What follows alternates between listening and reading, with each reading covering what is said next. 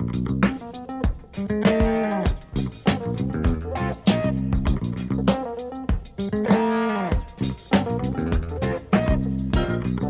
is the Tuesday after the first media day, and everything is all ablaze in the city. Uh, I feel good. I feel happy. Sixers basketball is back or on the way to being back. It's the Out of Sight podcast. It's your host, Adil Royster. Chill ride, chill vibes as always. Uh, like I said, media day was yesterday. Everything sounded, looked positive. We're going to get into that in the second half with my guest. But first, Tom West is on the podcast and uh, he wrote a nice little piece about Matisse Thybulle, about him and his time in the Olympics. So I'm going to touch on that first, and then we'll ask Tom some uh, some media day questions: what he saw, what he liked, what he felt, etc. Tom, how you doing? I'm doing good, man. Thanks for me back on. Uh, always a pleasure. As I always say when I have you on the podcast, you just bring that touch of class that this podcast sure sorely, sorely needs. Because I, you know, I'm, I'm just, I'm just kind of a riffer out here. You know what? I, I need somebody to pull the reins back on me every once in a while. I'll try my best. so, with Matisse, uh, summer this past summer he played for Team Australia, his home country. And the first thing I always think about when players play for like the national teams, it's the quote unquote, you know, Olympic bump where players that played in the Olympics kind of have like a better or or at least like close to a career season heading into the NBA season. Are are you familiar with this with this legend, this myth? Yeah, I think it's it's been a thing before. I mean, will it happen with Matisse? I don't know, but he was very yeah, he was very grateful for the experience, and it you know sounds like he he learned a lot and it helped his confidence. So yeah, I think it could be a could give him a boost. It's, I mean, it's at least a special experience as well. You know, for him, obviously got to win the bronze medal, and for you know for Team Australia for their men's basketball team, that was their first men's basketball Olympic medal ever. So the fact that that was his first time at the Olympics as well probably made it even more special. So yeah, it was a good summer for him. And when you win the first medal in the history of your country for basketball, like that's that's obviously something special that he can take into the season and just, you know, not necessarily walk around with the medal in the locker room, but it still like have that little little piece of, oh hey, this is what I did over the summer. Yeah, no, exactly. And he just mentioned, like, when he was talking about the experience, how it was just kind of great for him to be able to play more basketball, obviously, and kind of try new things in a in an actual game setting. Like he said, you know, kind of once you get to the NBA, it can be hard to kind of get out of your typical role and kind of try you know, and experiment a little bit and expand and, and do things, but still in a game setting, not just your kind of off season workouts. Um, so I think he appreciated kind of being a larger part of Team Australia, you know, having a few more kind of scoring opportunities. You know, he, he scored a little bit more than he would typically with the Sixers. He averaged about eight points a game or so, which is obviously still not much, but he kind of did well in his role there. You know, was kind of aggressive and confident. You know, with any kind of straight line drives and cuts to the basket, and obviously was still you know great defensively. Um, led the Olympics in steals, like with three a game, like that was always going to happen. um, was, I was checking the stats yesterday, and it was the least surprising thing seeing that he led the tournament by a mile. Um, yeah, and and he shot the three well too. You know, five five of twelve shooting from three over his six games. Looked looked fairly confident with his three point stroke. So yeah, I think he was he was really sort of emphasising the confidence aspect of it as well when he was talking about his shooting and how he wants to try and build on that. And obviously, you know, for shooters, obviously you need the efficiency to be there, but just taking the shots, you know, being able to shoot at a higher volume and, and not having to take so much time and needing so much space to just get your shots off it is really useful. And defenders are more likely going to close out on guys if they're at least willing to take more shots rather than just when you leave them for, for ages. So I do think if you know he can get a bit of an Olympic confidence boost, that could that could certainly help him a bit going into next season the the defense is always going to be there. And when it comes to other things about Matisse's game, it's so much the Olympics, especially. You kind of have to look past the stats and rely way more on the eye test. And you're just like, okay, what am I looking at that looks way better slash different than in the NBA season? And the the cuts, the straight drives to the basket were definitely part of that. But of course, me being who I am and knowing what the Sixers need, his confidence to shoot that from three was like evident. And it was something that you could kind of see he had way more confidence in. Did you kind of see that too? Yeah, I saw some of that whenever I, you know, I got to catch a few, few, you know, bits of the games and stuff, and you know, looking back through his highlights as well yesterday. Uh, obviously, you know, it's a, it's a really small sample, like you know, six games. I think 12 three pointers total. Um, it's obviously not much to go on, but I think yeah, there was definitely a bit more confidence there. Um, you know, he he said so himself, um, and it kind of helped him taking on a slightly larger role and being an important part of the team. Um, and yeah, I think there, there were just a few threes as well that he wouldn't typically make, whether you know maybe take a dribble and head, head into a shot, or kind of see that his defenders drop back slightly and kind of moving back into it into a three rather than kind of hesitating and looking to pass. So there are definitely a few times where he did look confident and aggressive, and, and that's just what you need from him. And hopefully, in time, you know, next season moving forward, he can maintain that. He can start taking a few more threes, um, and, and gradually kind of, you know, if things go as well as possible, for the Sixers maybe get to, to kind of league average level from uh, with his three point percentage. That would that would be huge for him. And I think one thing that's important as well is, you know, if Ben Simmons is out of the picture now, it's it is easier to play five more minutes just because you don't have to worry about playing him next to another non-shooting threat who won't attempt any threes at all. So if you have you know more shooting and more space next to Thybulle, it's easier to kind of up his minutes a bit there on the wing and kind of really let him kind of wreak havoc defensively, obviously, and then not worry about uh, being as cramped at the other end of the floor. So I think that could help him too. You know, if he can get some extra minutes, get some extra reps, be an even more sort of prominent part of the team, you know, they'll, they'll really need his defense even more if Simmons has gone. Um, so yeah, maybe that could help him as well. And yeah, I think all around, if you know Matisse stays confident and you know keeps working on his game as much as he can, I think next season should be a really good one for him. The Olympics are Olympic basketball. It's always a nice way to see how players can be in other roles. And I'm not suggesting that the Sixers do this, but I did see moments where Thybulle was one of like four guards in a in a four guard set, and he was kind of like the de facto power forward, just because of the simple fact that he was like the one that would hustle and get the most rebounds. I'm not suggesting the Sixers do this and run with a four guard set with Joel Embiid.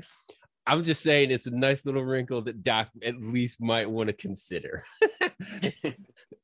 I mean, yeah, I mean the benefit of Thybulle is that he is so versatile. I mean, he's obviously not too strong, like he's got quite a slight frame and you know big forwards can give him trouble. But you know, we've seen him defend guys like LeBron at times, and you know, he still has some success just by how he can, you know, get the ball, get into those bigger players. You know, if someone tries to poke him up, he's had so many steals where he just reaches around uh, against the post up and just pokes the ball away and, and stuff like that. Um, you know, he'd play some good defense on Kevin Durant in the Olympics. Like he had that that block on one of uh, KD's jumpers, which was just amazing. And you know, I think everyone incredible saw that shared on Twitter a ridiculous play. Like the, the, the release point of KD's jumper is, makes it so. I mean, basically impossible to block, and the fact that Thybulle's doing that at six five is is mad. So yeah, yeah, it'll be fun to see how he's used next year, and I think yeah, if he can be can be getting more minutes with with Simmons out the picture, I think yeah, how he benefits from that, what lineups he's used in, and and how the Sixers kind of reshape their defense with you know smaller lineups without a kind of six ten switchable juggernaut like Simmons who they can throw on anyone. It'll be interesting to see how they adjust and, and kind of settle their settle their defense on the wing. Obviously, international basketball is different from NBA basketball. Some of the different some of the distances are different. Some of the rules are different. There's way more spacing in the international game. Like when you look at somebody like Matisse and what he did, his roles in the Olympics, are there concerns that you have where you're like, oh, I hope he forgets that he can't do this in the NBA or that this is different in the NBA. Is that something that might be a little bit concerning? Yeah, I think one thing would just be obviously, you know, it's harder for players to draw, you know, draw offensive fouls in, in FIBA basketball. Um, you know, you don't see as many shooters kind of baiting players into fouls at the three point and things like that. So the contact is a little different, and they, they aren't quite as as quick to to blow the whistle in you know situations like that where players are trying to draw fouls. So I think just him, you know, maintaining his his discipline, you know, will be important. Not getting getting too aggressive. Um, but I do think that is, this is something I mentioned in the article, that is something he improved that last season. I know, obviously, the, the late three point foul, you know, in, in, game seven against the Hawks is kind of what everyone will be remembering most recently. But uh-huh. I think overall last season, Thybulle was better at, you know, kind of being disciplined. Like he did reduce his fouls. I don't think he made as many bad gambles. I think he was in the right spots more often. He kind of picked his spots well. And you know, yesterday at media day, he was asked about, you know, how does he carry over his aggressive play from international games to the NBA, and he just said, kind of, you know, he just needs to kind of prove to himself that he can do it, but he doesn't know what he's capable of now. Like he knows he can kind of carry over the aggressive play at both ends of the floor into the NBA. Like he feels like he's confident enough to do that, and he knows he's capable. I think he knows, you know, last season he made the All Defensive Second Team and he did make improvements. Like I said, like he knows he can do that and play, you know, defense obviously at an elite level. So I think I think he will ultimately be fine. It's just yeah, making sure the discipline's there and he doesn't get too, you know, block and and still happy. But he definitely did a, a better job of that last year. I, I agree with you because I when Thybulle was a rookie, I loved his aggressiveness on the defensive end, but I thought the one thing that he kind of lacked was you know the the discipline to say to himself okay i can't be too aggressive on x player i can't overcommit to this screen like i think he's gotten way better as his second and as his as the years have progressed.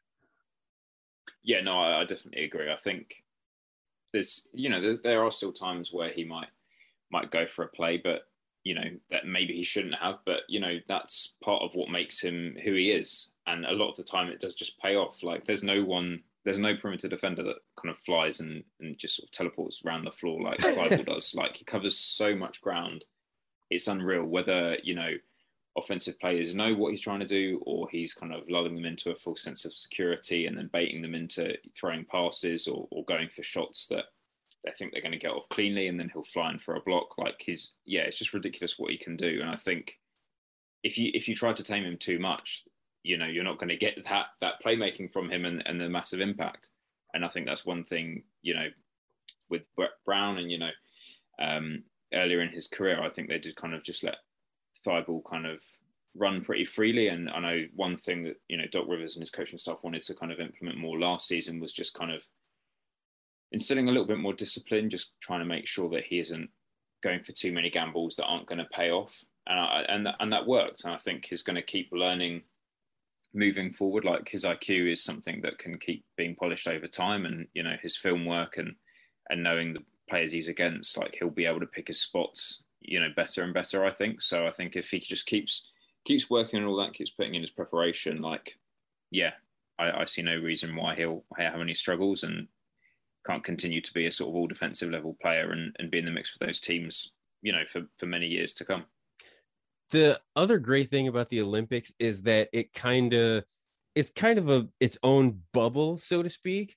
Whereas, yeah, you're playing basketball and there are all these NBA players, but there isn't quite the noise that is in, you know, a NBA offseason or you know media day, preseason training camp, stuff like that. So you can just kind of concentrate and focus on the game and just just basketball.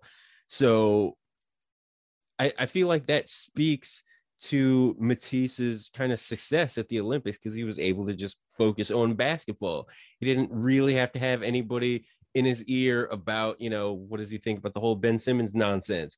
Like Damian Lillard, he didn't have to answer all kinds of questions of, oh, do you want to stay in Portland? Do you want to leave Portland? Like, is there something to that? Yeah, I think there could be something to that. I, I mean, it just sounded like he really appreciated the opportunity to just play more basketball. You know, it's, it's a simple thing, but yeah, know, that's what he kind of opened with when he when he started talking about the Olympics. Like it was just good to be able to play basketball and, and do it in a different setting. And yeah, I just think it would have been a, a really cool experience to kind of get away from NBA life. And yeah, obviously it's been a it's been a busy but also not busy off season for the Sixers. like there's been a lot of talk, but not much has has really happened. It's just kind of been a lot of drama and a lot of, of stories going on. So I mean, I'd, I'd have thought maybe getting away from that that could be helpful. But yeah, I just think being able to focus on basketball in a different setting and kind of having that challenge and learning experience would have, yeah would have definitely been a good one. Can you imagine if Ben Simmons was playing for the Australia team? Can you just imagine the epic S show that would have happened? Yeah. I'm sorry. Uh, I yeah. had to oh, I had oh, to ask. I mean, I didn't have to. I kind of wanted to just to just to get that specific reaction from you. all about the chaos. it's all about I'm all about the chaos. I'm an agent of chaos on this website. Uh we're gonna take a quick break and we're gonna come back with Tom and uh, we're gonna talk about some stuff from Sixers Media Day, see how he felt, what he saw, what he liked, etc. Back in a second, out of sight podcast, Liberty Ballers Network, a Vox Media podcast. Back in a second. Hey, it's Kaley Cuoco for Priceline. Ready to go to your happy place for a happy price? Well, why didn't you say so? Just download the Priceline app right now and save up to 60% on hotels. So, whether it's Cousin Kevin's Kazoo concert in Kansas City, go Kevin, or Becky's Bachelorette Bash in Bermuda, you never have to miss a trip ever again. So, download the Priceline app today. Your savings are waiting To your happy place for a happy price. Go to your happy price, Priceline. Okay, we're back with Tom and gonna ask him some questions about Media Day yesterday. Uh first thing, Doc and Daryl. Uh I don't want to say that they looked they didn't look down, but they they just looked they just looked tired. They just look like we're we're done. I'm I'm done talking about this. I'm done dealing with this those are the kind of the facial expressions I got from those two. Yeah, I mean, I think, I mean, at this point, we, we know the fan base is done and they want to move on. I think the, the team obviously wants to resolve this as well. I mean, the continued messaging and the kind of overall, you know, message from the team yesterday, including Doc and Daryl, is just that they do want Ben back. You know, that that's what they're saying. They they want to work things out, and you know, Daryl said, you know, Ben's a great player. We expect him back. We expect him to be a 76er. Um, so will that happen? I, I don't think so. Um, I, ju- I, just think, you know, Simmons wants out. Um, he, he's not going to change his mind. And I think the best move for the Sixers will be to try and, yeah, you know, load up on that kind of perimeter creation that they need and, and try and find a new way to improve the offense and, and move on from someone who, you know, has made it very clear now that, that he doesn't want to be there anymore. Um, can they work it out? I don't know. Um, probably not. But yeah, that, that seems to be where they're at. So I'm sure it is a frustrating situation. And you know, you know the players on the team as well when they spoke, they they said you know, kind of gave across the message like we'll focus on who we have here, and you know that's all we can do. Like Tobias said that you know the the other 29 teams in the league don't care what's going on. Like they're just going to come and play. yeah. Um, so they have to just get on with things. Um, yeah, I'm sure it's you know a bit of an uncomfortable you know situation right now, but I think Doc and Daryl kind of answered things how they could, and yeah, just push that they do want Ben back. I would have said that maybe this could have been worked out, but then I heard about this alleged LA trip that the Sixers were going to take. It was going to be Joel and Tobias and like the whole team. Once that came out, and there were reports that Ben's response was basically "Don't come." Um i'm sorry. There's burning the bridge and then there is taking that bridge detonating it with all of the c4 on planet earth taking the pieces of that bridge putting more c4 on top of that and then blowing the pieces up as well. I, I think that's where we are with simmons now. Yeah i mean i i think he's gone. I mean i i I really can't see a way that this has worked out. Um you know, the players talked about, you know, trying to reach out and, you know, Tobias, for instance, said he's spoken with Ben. He wouldn't go into details. Obviously, you know, that's that's a personal conversation between the two. I respect um, that.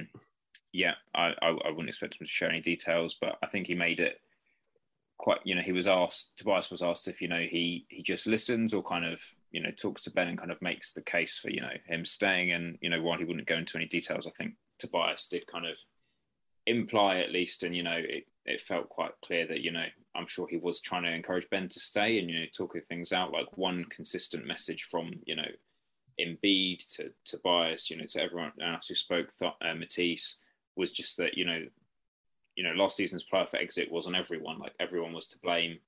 Everyone was taking accountability for that. You know, the players, Embiid, uh, a lot was saying how you know what he could have done better. You know, talking about turnover issues in Game Seven. You know, shooting struggles he went through in that series against the Hawks. Like everyone was kind of saying that this was all on the team. You know, everyone had blame, and Tobias was saying how they wanted to kind of communicate that that message to Ben, and you know, everyone wanted to make it clear that like we're all in this t- together. Um, Embiid said, you know, he of course he wants Ben back as well. Um, Embiid said, you know, Ben's a big piece of what we've been building the last few years, and just kind of made it sound like he just wants to kind of see this through all the way to a championship, and and that's what Embiid was saying. So, yeah, it's it's, it's tricky. I think you know the team has obviously tried to communicate. You know, some of the players did suggest going out there, um, you know, to LA to see Ben. Um, we don't know exactly why that why that didn't happen. Obviously, Ben said not to come with. That was a, a courtesy thing to be like, you know, I'm not changing my mind. Just don't bother coming and waste your time flying out to LA. Right. Uh, I don't know, but you know, it sounds like the players have tried to kind of talk him around, you know, encourage him to stay, and and just said that you know that the playoff issues weren't just on you; it was all of us. Um, sounds like they've done what they can, but I'm just still not. Yeah, I'm not convinced that anything's going to change. I still feel like Ben's going to be going to be leaving. It's just a matter of when, really, at this point. I think there was some positives from the media day. It was, I guess, announced. I guess you could use that verb that Embiid's knee is better, if not 100%. And the plan, I guess, is for Joel to play more games this season, which made me kind of do the whole, oh, no, let's not do that. Let's have a healthy Embiid for the playoffs. But it's encouraging that Embiid's health is seemingly tip top, or as best as we can expect from Joel Embiid at this point. Yeah, no, he looks like he's in really good shape, and you know, he said right away like his knee's been fine. You know, he's been working out all summer, and he's been he's been feeling good, and and you know he's in good shape. Um, and I think you know one thing that Embiid's talked about, you know, obviously last off season he put a big emphasis on you know his health and you know hiring a dietitian and you know and really working on his his diet and his his physical health and his, his conditioning and that sort of thing. And I think he's also, you know, continued to show for his career and, you know, last season as well, just an understanding of being in shape for the playoffs is what's most important to him and, you know, to the team. Like that's where he needs to be at his best. If that means missing a few more games, it's, it's worth it in the grand scheme of things, like keeping the, the long view of, you know, playing for the playoffs. Um, so I think, you know, with him knowing that continuing to get in better shape. You know, he was he was in you know great shape last season. Obviously, the best year of his career, MVP level. Um, you know, improved conditioning and and just activity was part of that. I think knowing that and knowing that he needs to keep in shape, I you know I'm sure he'll he and the team will kind of work on managing the amount of games he plays and you know not overdoing things in the regular season. Um, but yeah, certainly very encouraging that he's had a full healthy off season to kind of get ready for the new year after you know last off season obviously being rushed after the bubble and everything like I'm, like I'm saying you know say what you want about the Sixers but I still believe that with a healthy Embiid and the pieces around him I I still think the Sixers are a top 3 team in the East I don't I don't see it from the Knicks. I don't think the Hawks are there. I it's the Bucks, the Nets, and the Sixers. I firmly believe that because Joel Embiid is healthy on the floor. If that's the case, the Sixers are a top three team in the league. Period. End of rant. I think I'm a bit lower on the Sixers just in terms of. I mean, it's so hard to know what the team is even going to look like. Oh, I mean, killing reg- me, Tom. For the regular, I'm sorry, man. I'm sorry to be killing negative, me, but damn it. I mean, as you know, obviously we all know about Simmons' playoff struggles, and obviously, you know, the lack of offensive development's an issue, but he's still a really good player. You know, he makes the Sixers much better in the regular season. Like he's a big part of them being as good as they were last year. Um, you know, he was he was an essential part of the team, and and they won't be as good in the regular season if they don't have him, you know, if they trade him for, you know, a few young guys and a bunch of picks, they're obviously not going to be as good in the short term either. So that's a concern. And I think, you know, a few, you know, multiple teams in the East kind of improved this off season. Like the Nets have added, you know, some good role players. Obviously, if they can stay healthy, that's huge for them. Um, the Hawks, if uh, they can, if they can, good team like if the Nets can stay healthy and if Kyrie gets vaccinated and actually plays home games. Oh yeah, I'm not even that. But yeah, you know they've added some good pieces like you know Patty Mills and Paul Millsap and stuff. So you know basketball wise, like the Nets have have put some good stuff together this off season. Like the Hawks can get better. Like they have so many young players um, that can keep developing. You know like Cam Reddish, um, Kevin Huerter, and Onyeka Okongwu. Um, there's room for some internal development there, and you know, I really like Miami's off season, you know, bringing in Kyle Lowry and, and PJ Tucker. So it's, it's going to be tougher in the East next year. You know, as we've seen it, you know, it's consistently been kind of strengthening at the top of the conference. But yeah, just so much rides on what happens with the Ben Simmons trade because right now it's hard to see where that big improvement's going to come or, you know, what star or what guard is going to become available that the Sixers will want to go after to pull the trigger and and really make a sort of actual notable upgrade for when they do get to the playoffs. So yeah, it's hard to project right now, but like you said, Embiid being an MVP caliber player is the most exciting thing for the team. And if if he's in that shape and if he's playing that well, like they at least have a chance on any given night um, against most teams. So yeah, there's still ways for the Sixers to get better. It's just yeah, it's really challenging and hard to see what's going to happen when we don't know what they'll be getting for Simmons even if there isn't like that guard that the Sixers trade for, there is a, I mean, a kind of ascending star in Tyrese Maxey. So, of course, he got a lot of attention. And one thing that I took note of was just how much praise he got from Danny Green and saying how, yeah, this this kid is going to be something special and I can't wait to see what happens like uh, there's that kind of belief in Maxey. And I know, I know he's a young kid and it's really hard to throw him into something like this. But you know what? I, I feel like it's different from the Markelle Fultz situation. I think we've talked about this. I think I, I think Maxey has a very high ceiling and maybe it's time to kick that into gear a little bit. I don't know. What do you think? No, I, I, I, I agree. I mean, I'm I'm super high on Tyrese Maxey as well. Like all you know, all last year I, I, was you know really high on him, and and I think that just continued to you know go through the season. Like the improvements he made as the season went on. Like I think we've talked about this, just you know, kind of getting a bit more comfortable with his jumper, and you know, getting all the way to the rim more, not using the floater too much, just improving defensively. You know, sharpening his playmaking a little bit. Like he's really grown so much, and you know his teammates talked so much about you know his talent and his promise last season, and you know just always saying you know how eager he is to learn, how um, much he you know looks for advice and ways he can improve and, th- and things like that. And you know Doc Rivers and others would say, you know just how hard he works, and like Doc always said, like Maxey was kind of the hardest work on the team. Like he puts in the most practice hours, you know, off the court, um, you know, away from away from team practices, and yeah, I just think when you factor in how much he's grown already, like the skill set that he has, which is, you know, just being a creator from the perimeter,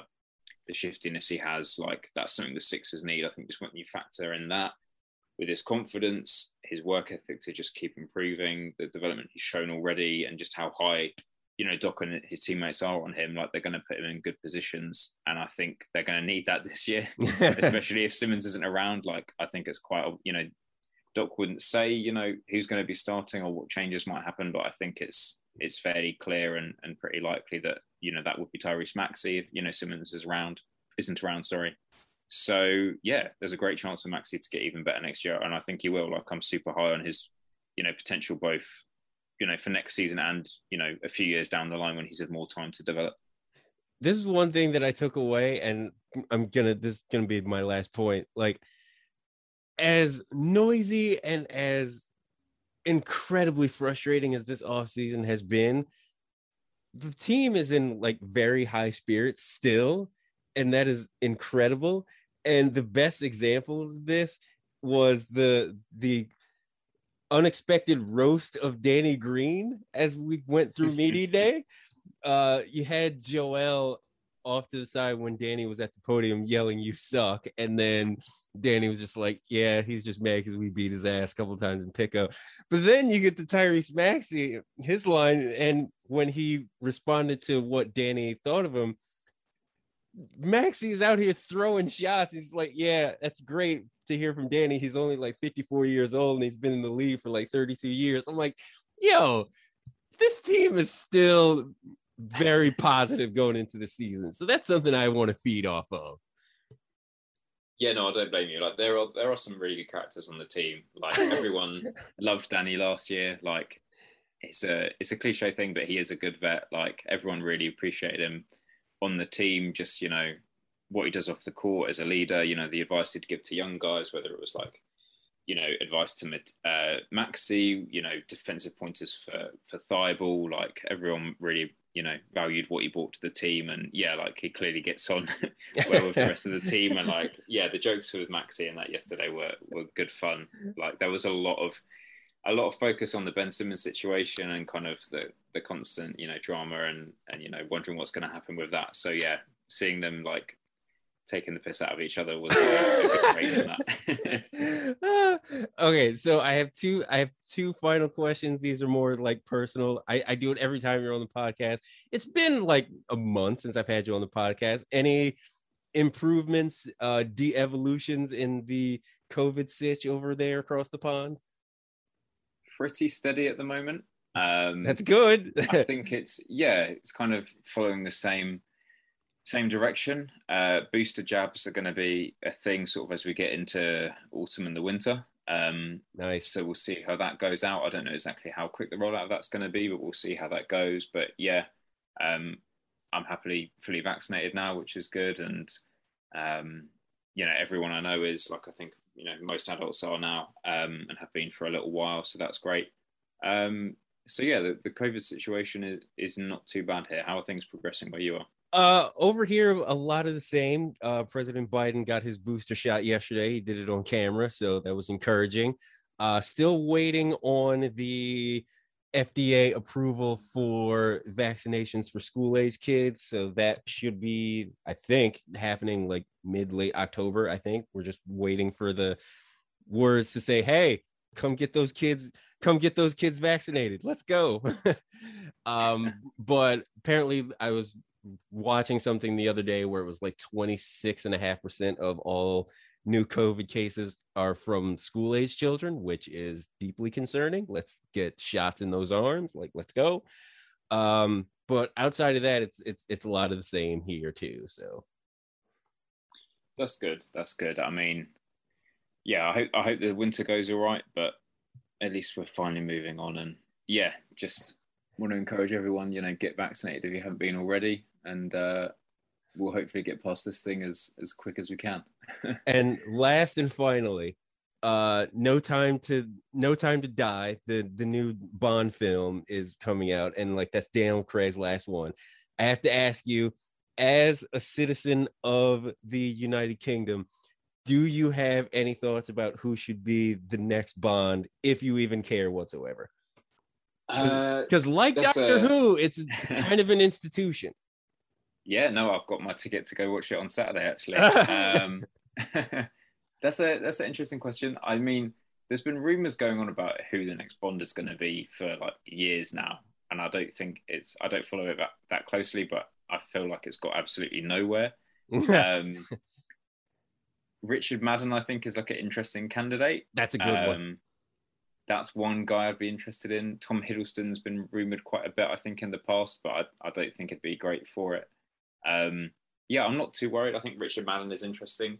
I always thought Idris Elba would have been a good one too, but I don't know if he's getting a little bit older now for it. You know, obviously the, the films have been held up a little bit. I don't know if he'd take on that role at this point of his career, but yeah, those are a couple of guys I could I could see doing it well. Um, but yeah, I just like to know at this point. It's been it's been rumored for ages, and we've known Daniel yeah. Craig's been moving on for a long time now. So yeah, I don't know when they're going to pick someone.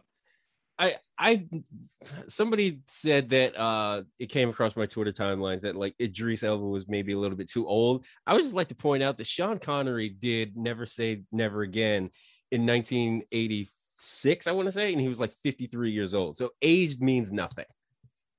I'm sure Idris could still pull it off, even if it was just for a couple of films. Like, I'm And- sure he could do it. and then I also tweeted this um Cate Blanchett uh because two reasons. One, I think she would rock the hell out of it. Two, did we not see her in Ocean's 8? She's kind of a badass. Yeah, that would be interesting. So just interesting. just we we solve all problems on this podcast. Sixers problems, James Bond casting problems. We do it all on this podcast.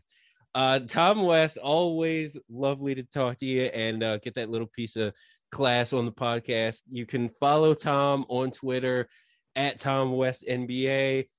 We are covering all of the Sixers media days this week and the start of training camp and preseason. So keep it locked on the Twitter. Tom, always always lovely talking to you, my friend. Always a pleasure, man. Thanks for meal.